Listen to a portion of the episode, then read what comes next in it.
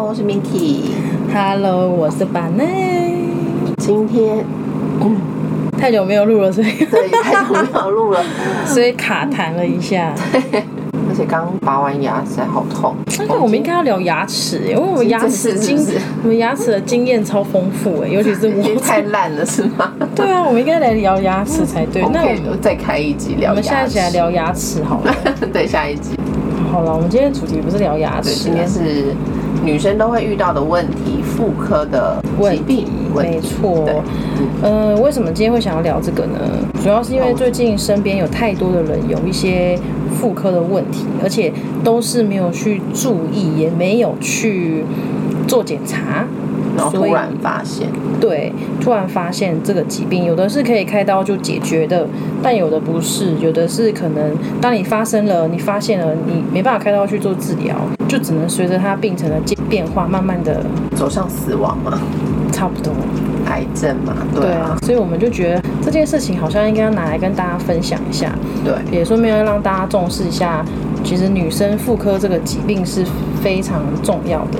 因为毕竟女生从小到大，哦，这个过程会经历多久啊？四十年会不会？大概在国小、国中月经就来啦。对？嘛？我然后说算十二岁到差不多五十五十岁停经你，说停经吗？对，差差不不多多三四十年嗯呢、，这跟随着很长时间的一个问题。不过我们从小开始，对，就从你说的国小、国中开始的出经开你始月，经什么时候来？我大概小四十几岁，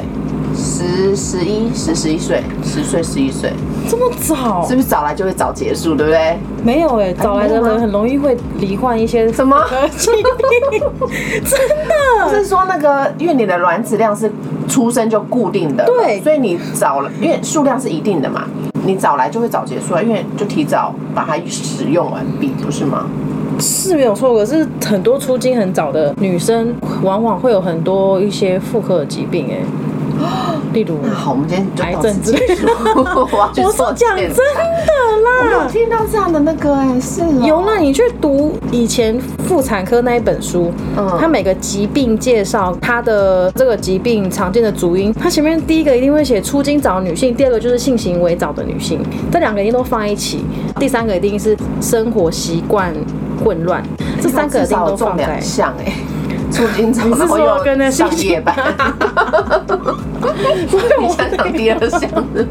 我的意思是说这都放在一起呀、哦所以我才说这样子算是早哎、以前我们那个年年代，小事还没有人的书包里面有卫生棉、欸，对而且那个健康教育也没有那么早教啊。对，没健有康。教育是五年级、六年级，老师还把男生跟女生分在不同的教室，女生就是教月经，然后生殖系统的那些东西，还看影片；男生去另外一个教室教男生的，然后等到国这中吧，国小，我们哦国小六年级。吗小六哦，，对，国中也有，可是小六会先带过。哦，我们那个时候是我们班六年级就有已经有一个人有月经来了，对，因为我在对我小五，因为我忘记上学期还是下学期，反正我来了之后不久，我身边的好朋友也，我有看到可能书包里有卫生棉的时候，他就在我之后不久，就差不多那个时期，所以我以为哦，可能大家都这个时候是正常的，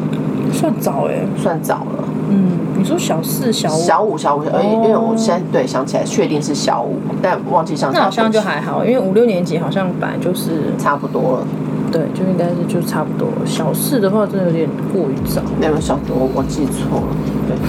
好吧，那就前面那一段收回。 好，就是跟大来家了小告知一下。小五开始就还还好，小五就还好了。对，而且我每次想到那个时候，大家上健康教育课，男生一个教室，女生一个教室。好，上完课之后呢，大家就要互相回讨论吗大家会再回到一个教室的时候，你就会发现有一种很尴尬默默的尴尬 感，因为男生都不敢跟女生讲话，女生也不敢跟男生讲他话也。不会去问说，哎、哎，你们刚刚上什上么什都么不 会都问不，敢问，就莫名其妙就莫名的默契。 莫名其妙那个下课，大家碰在又回到原本的教室的时候，大家都很尴尬，就 继续就继续拿着好书像没事一本， 样要继续上下一堂课。我永远记得，实在太好笑了。但我真的不记得有这一段、欸，有有这一公开段上，课，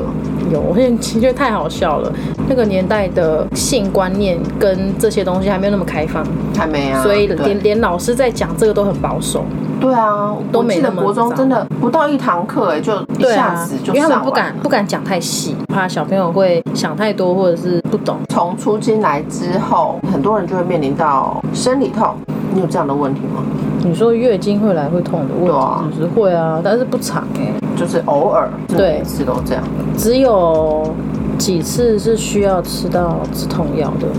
只是月经来这个观念，以前小时候真的没有很明确，而且也没有很好。像现在人不是都会说，甚至以前爸爸妈妈就会教月经来的时候不要喝冰的吗？对啊，对嘛老人家都这样。对？嘛？然后平常月经来应该一次大概要来三到七天才是正常嘛，差不多，差不多嘛。然后大概哦差不多二十八到三十几天是一个周期，嗯这个这都是以前教。那以前对这个完全没有概念，我好像是国中月经才来的。嗯，国中月经来的时候都不会痛哦，完全都不会，而且嗯我又很喜欢每一次月经来的那一周就会去吃冰。为什么你偏偏要在那一种？就不知道，因为你不觉得月经来的时莫名燥热候是不是身体很对对很会燥莫名热，地很燥热嗯燥热，而且很闷热。哎，你喝了多少水，你都觉得还是闷闷的，还是汗排不出来，还是怎么样，就觉得不舒服。哦对对所以每次月经来的时候，我就会去吃冰。月经来我就会去吃你冰会，肿吗？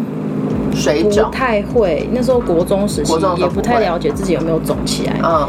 甚至会去喝饮料会加很多冰块，会跟他说我的冰块要多一点。对，因为您讲到闷闷的，我到我也是到大了才发现，原来那个闷闷的就是嗯，水肿的感觉，对就水都留在那也身是体的。大才大了才知对道。对，以前根本就不懂，所以我那阵子国中时期的月经，其实大概来三天四天就结束了，好快哦，所以不行啊，真的跟不正治病常、啊、有关 系因为它后面都血块，它根本就排不出来。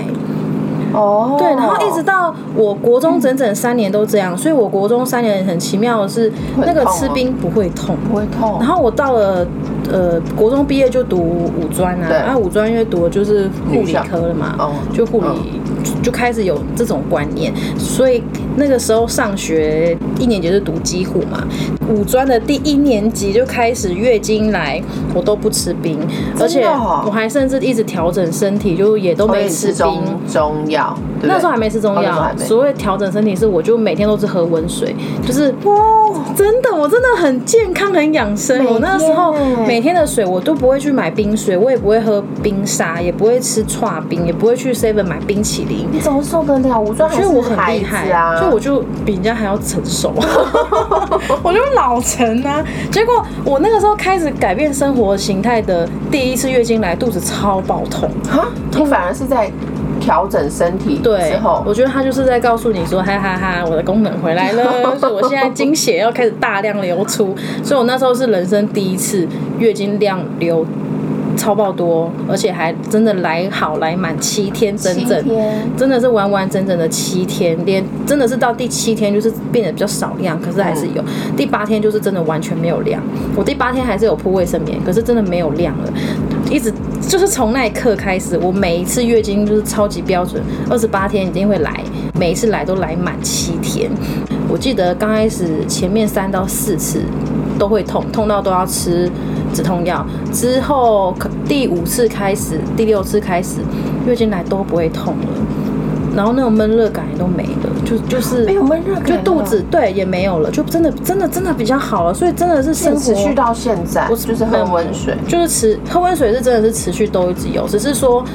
这种感觉跟这种月经来变得比较正常，然后没有不舒服的感觉。整个五专五年我都是这样，那一直到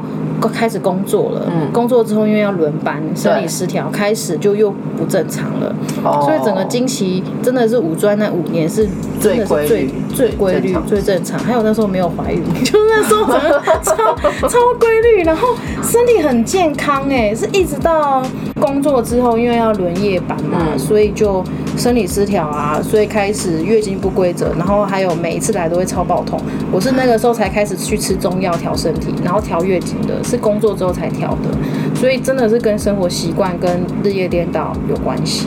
荷尔蒙啊，荷尔蒙的改变。所以这个重哎、这我们今天这这个 podcast 的那个重点跟结语讲完嘞、讲完了，谢谢 结语就是要生活规生活规律然要后调养调要 调养身养身体，息对啊，生活要规律，然后要好好做。可是那你看，呃，一样有月经，那外国人呢？他们有什么喝温水的概念，或是不吃冰？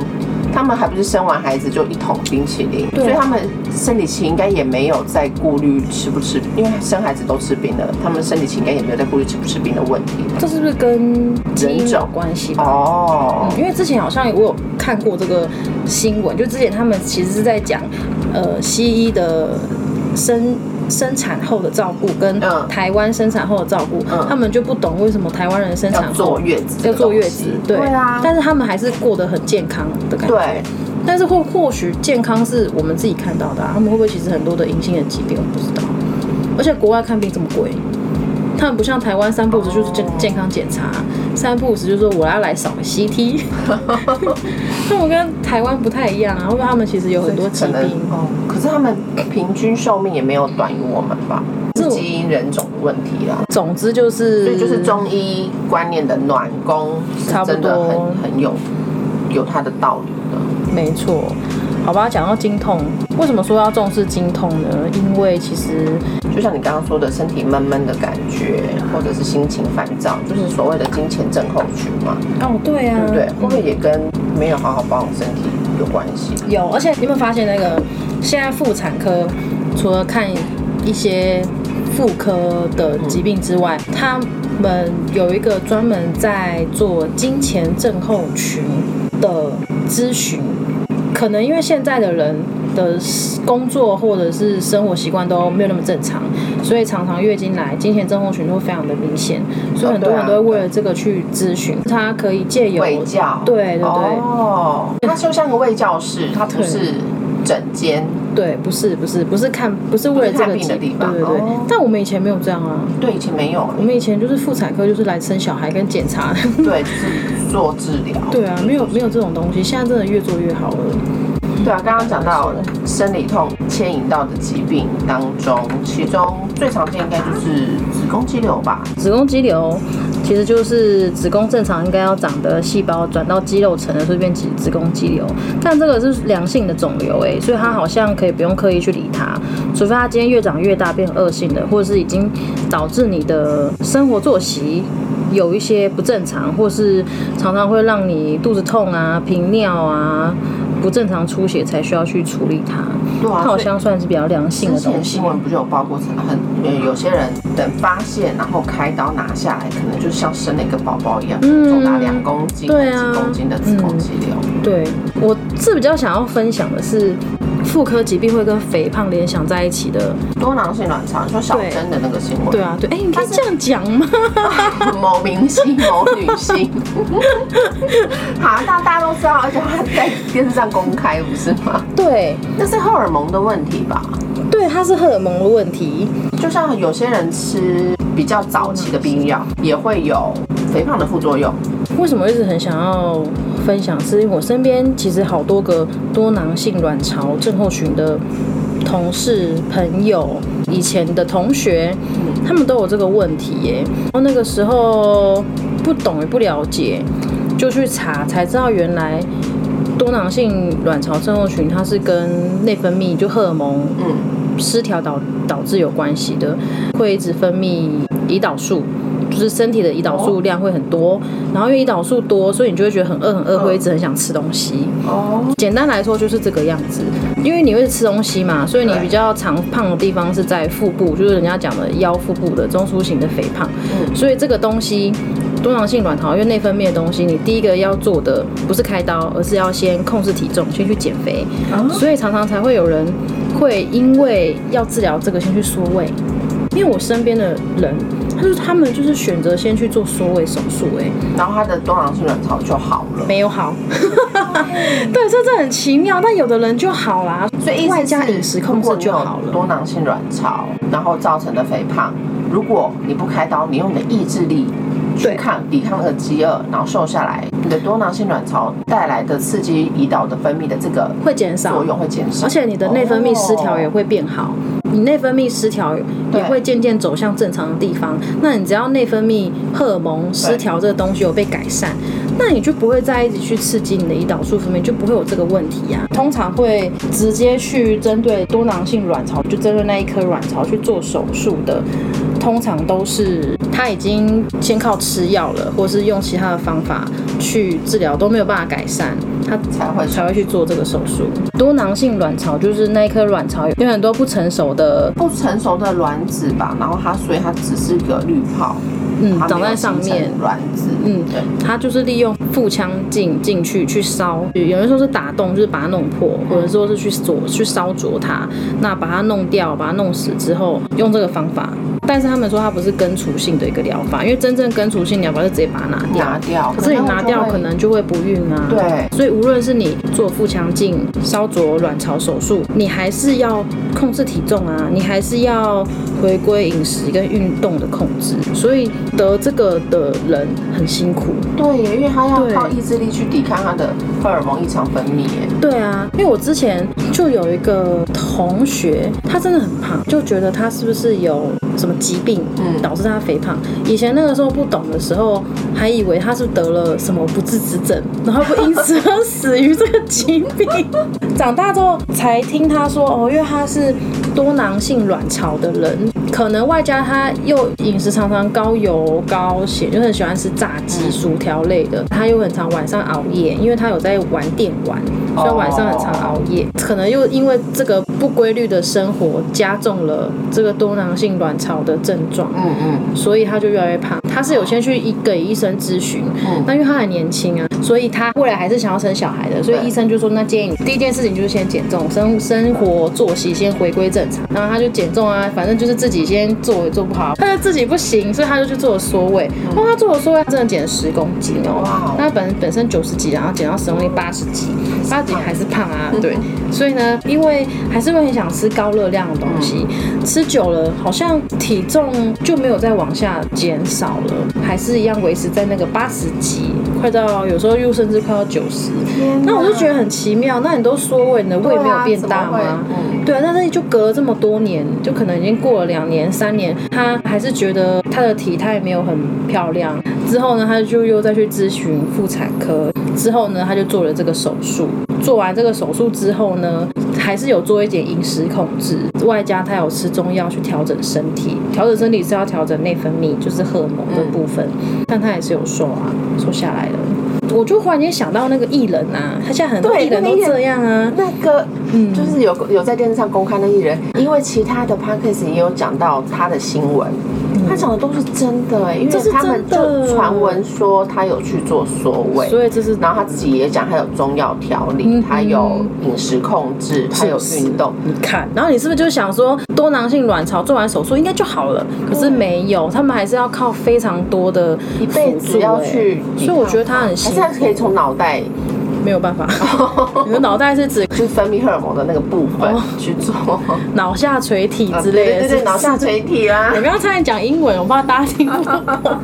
你是说脑下垂体的部分，然后把它切掉，是不呃，是？或是哪个部分？他们有啊有啊，我那时候看到他是可以先吃药控制的，可是那些药也是一些荷尔蒙抑制剂啊，而且甚至好像我之前有看过是有人说可以吃避孕药，对对，就类似这种的，调经药、避孕药什么对的啊，，对。但是最直接的治疗应该就是手术，就是我有一个同事，因为他很胖，呃，应该是说有一阵子他先跟我聊减肥，然后他就很沮丧，因为他觉得怎么减都减不都瘦不下来，我就开玩笑说，不然你去做缩胃啊，他居然跟我说，哦，我三年前已经做过了。我我欸因为真的，他现在本人看起来还是不是 BMI 十七十八的那种，对，所以我当下很惊讶，我也觉得很当下，我不知道该说什么，因为我是用开玩笑的语气讲说，你不然去做缩尾，就他说我做过所以了，表示你看到他的时候，他也他是已经做过手术的，对，所就以你也是。没看过他做的手术前有多嗯对，胖但是他有给我看照片，他手术前长怎么样，之后才去检查，发现哦，原来他有多囊性卵巢，所以他就去开刀哦了。，他是缩完胃才发现他有多囊性卵巢，他不是因为多囊性卵巢然后去缩胃的。对，有了多囊性卵巢去开刀之后，我们就开始回溯他的这些种种的疾病，然后再回溯他以前的生活习惯，就是跟多囊性卵巢就发现完全符合。你知道我之前呢、因为有一次月经一直不规律嘛，嗯我就去看了妇产科，一样就是先扫了阴超，我说嗯，你都没有问题啊，你单纯就是生活习，你是不是最近太晚睡，压力很大，你的子宫壁还没有很厚，所以月经当然还不会来啦，放心啊啦、没有怀孕啦。我说哦，是哦，那失望对有一点失望啊。他就说：“那卵巢还好吗？”他说：“很好啊，没有什么你们女生最害怕的多囊性，没有这个问题啦。”我说：“哦，只是我当下就想说，哦，妇产科医师会这样回我、哎，代表是不是很很很多多女人性有为了这件事来看哎、我刚毕业的第二年吧，我有去过妇产科的门诊待过一年，然后那时候刚去的时候，就有学姐把我拖去某个某个主任面前说：“你看，你看，你看，她是不是就是那个多囊性卵巢？要不要开个药给她吃？”用看的，对，然后我说用看的，因为多囊性卵巢会有一些，例如多毛啊，这也是跟荷尔蒙分泌有关系。就是一些外观性的症状。然那后是不是还有那种长痘痘？对对对对，就脸上很多对对对痘痘长痘啊什么的。那时候他就觉得说，反正他开的是调经药，其实无伤大雅，就是你吃与不吃、哦都没有关系其实都没有关系。嗯所以他说，那不然你就试试看啊。我就这样子听着主任的话吃了两个月还三个月吧。后来是因为我真的是很讨厌吃药，我想说不吃会怎么样嘛？他说只是可能你这段时间想要受孕很难受孕而已啊。那我也才刚毕业，也还没结婚，也没有想要生孩子，所以就索性的停药了。等到后面有要结婚跟生子的时候。有先去看过妇产科，那时候想去看的时候，我就顺便跟他提了，我那时候毕业的时候有医生这样讲过我，他第一句就说啊，你有抽血吗？没我有说。没有啊， 嗯，你又没抽血，怎么能够确诊？就是那些哦外观的真相，或许是佐证之一，但是对不是能够确诊的条件。为此我还抽了血，然后他就说你根本没有问 题，我白白吃哦了三个月的 药，还好吃了也不会怎样、欸。对，是吃了也不会怎么样啦，只是觉得哦，我在干嘛？这样绕一大圈。所以这诊所可以不用去看的。所以呃，不是我去的， 我本来的那个主任的是个门诊，是个某哦大医院的门诊，哦，所以有时候经验疗法也是，也是就是参考参考啦。真哦的所以还是要看抽血对，。所以如果你真的想要做什么，你还是要做一些积极的检查跟积极的方法。嗯我之前有一个亲戚，她每次来月经都会超痛哦，所以她妈妈带她去了所有的大医院、小医院的妇产科看过，也做过检查，都没用，都没有用，就应该是说检查不出她有什么疾病来。嗯，之后呢，她就去了一个一般的诊所，嗯还有是去西医的部分。对对对嗯，医生就说有有跟那些有跟医生说去看过什么，做过什么检查，做过腹部的超音波，也抽过血，都是正常没有问题。可是每一次来都超痛，他就说哦，你这就是子宫前倾啊，因为子宫的哦韧带。对，嗯，对，所以你当你在月经来的时候，输卵管收缩，因为你要去排卵，子宫韧带要把它拉住，所以当你在卵巢跟输卵管在收缩排卵的时候就会痛，因为子宫有点前倾，所以会碰到旁边的神经，哦，所以就每次都会痛。这个是需要开哪一类的止痛药？那假如说你这个止痛药吃了没有效，你要想要动手术也可以，就是用腹腔镜进去，因为你子宫有点前倾，所以你要把它回归它原本的位置。对，也是可以这样做，可是看你要不要而已。因为你这个不做跟做都不会怎么样，也不会影影响你生育。以前我们读书子宫前倾这个东西，不是只有在怀孕的时候你才会知道哦，原来我的子宫是前倾的，所以我的小孩胎位什么，我都自那己就时这候样是觉因为得。产检做超音波才才会会发发现现啊这个问题。他说看很不多出来，这是现在很多年轻女性会有的。然后为什么会这样子呢？他说，尤其是运动员或者是跳比较激烈的舞蹈的女的人，比男生多一个器官就是多一个麻烦。而且还要生小孩，对男生都不用生小孩，很可怕、啊。子宫肌瘤跟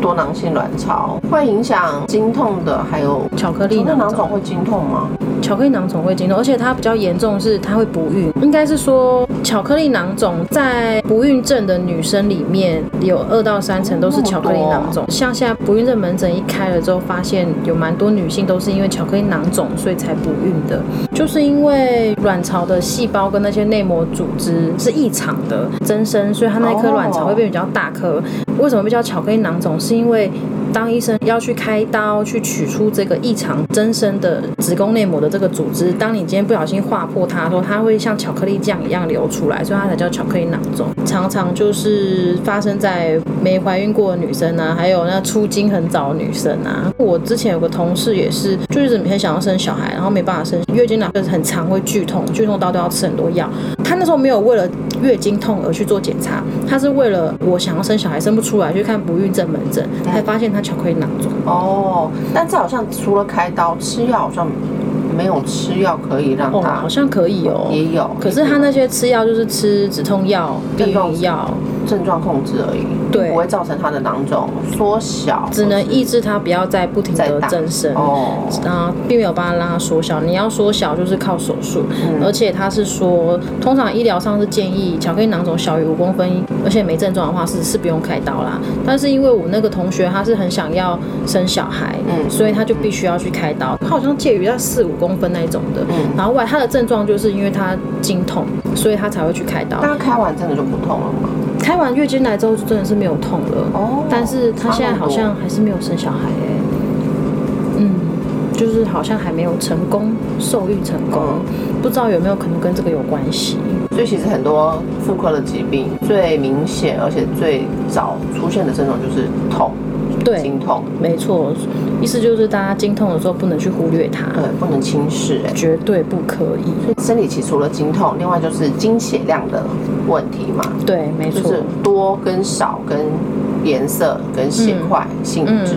子宫内膜异位症是不是就是从经血量去子宫内膜异位是因为子宫内膜的组织跑到别的地方肠胃，对不对对对哦对，就子宫内膜的组织应该要在子宫里面，那它如果今天跑到别的地方，它就会在别的地方增生，那就会变成别的地方会痛。它不是癌细胞，它只是正常的细胞，或者跑错地方了。最近比较常见的议题就是嗯子宫颈癌子，宫颈癌，只是我们那个年代并没有子宫颈癌的疫苗可以打，因为我们对那个时候的年纪呢，子宫颈癌疫苗还在研发当中。因为子宫颈癌疫苗大概是九到十五岁要打，对打两剂或三剂。我们那时候其实都已经超过十五岁了，我子们宫嗯对疫就苗，是疫苗研发出来的时间，对我们已经超过那个年龄，所以我们就没有办法打。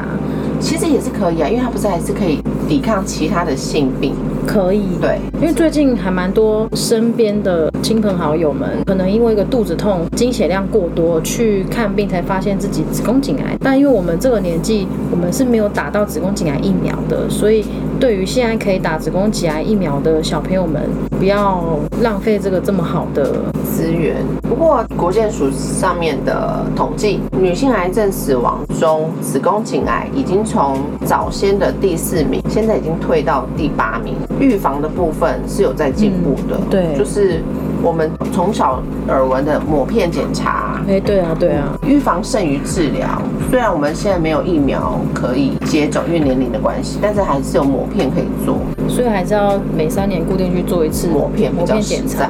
我真的 不想做哎、虽然就是很快，可能半小时内全部就结束因为。我不喜欢那种感觉、啊，对，我也不喜欢那个感觉，脚就开开的，真的然后是。再帮你用一个就觉东得西哪进天可不可以去，拜托国健署，我们出个快筛，抹片的快筛， 就是自己像挖那一挖个就好像那了。卫生棉条一样，对，可以直接自己放进直接放进去。去，然后拿出来，然后送结，这样是不是可很好呢？怕哦就是子宫颈，子宫颈啊，你要塞到那个，你要抹到那个地方才，之前有一次跟义诊去社区帮人家做身体健康检你说查，开那个什么快筛车的那个，对嗯，然后我刚好跟到的是纸墨车，一大早八点外面就有很多阿嬷在排队，哦，那他们的观念比我们还 好，然后里面跟诊的，因为我那时候还是学生啊，嗯，就只是看而已。对，然后还有帮忙递物，嗯然后那个跟诊的护理师姐姐跟那个医生就说：“哇，这个李玲的阿嬷这个观念很好，一早八点对就呀想要坐在台上脚开开给我们。”啊可是做完有礼物，是不是？对，有阿妈应该是为了 你，还是为了什么去的吧？有啦，做完有礼物就啦，跟娟姐一样啊。你也知道，那个私立医院啊，他们的民众服务这方面服务的很好，嗯所以他们都会开到一些比较偏乡的地方。他们是跟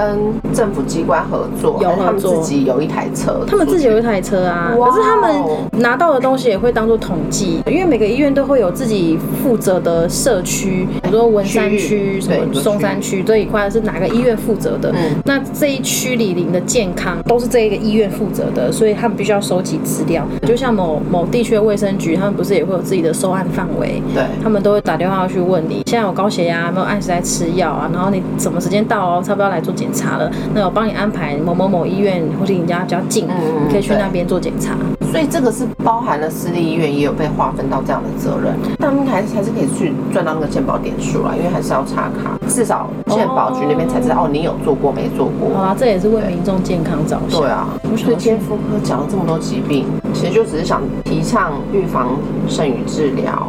要做抹片或是打疫苗的重要性，还有调 生活作息啦，对调养身体也是很根本、很基本扎根的。必要要先做的事情。对，你看我们 p o d c a s 录了那么多集，嗯，每讲一个疾病，最后的总结都是生活作息、生活作，息，这是现代人生活作息不正常的通病哎、总之，我们还是要呼吁生活作息要正常啊，才不会有这么多疾病的衍生。所以我们就是现在速速结束，然后就去睡觉。 好喽，好，那我们就下集见，拜拜拜拜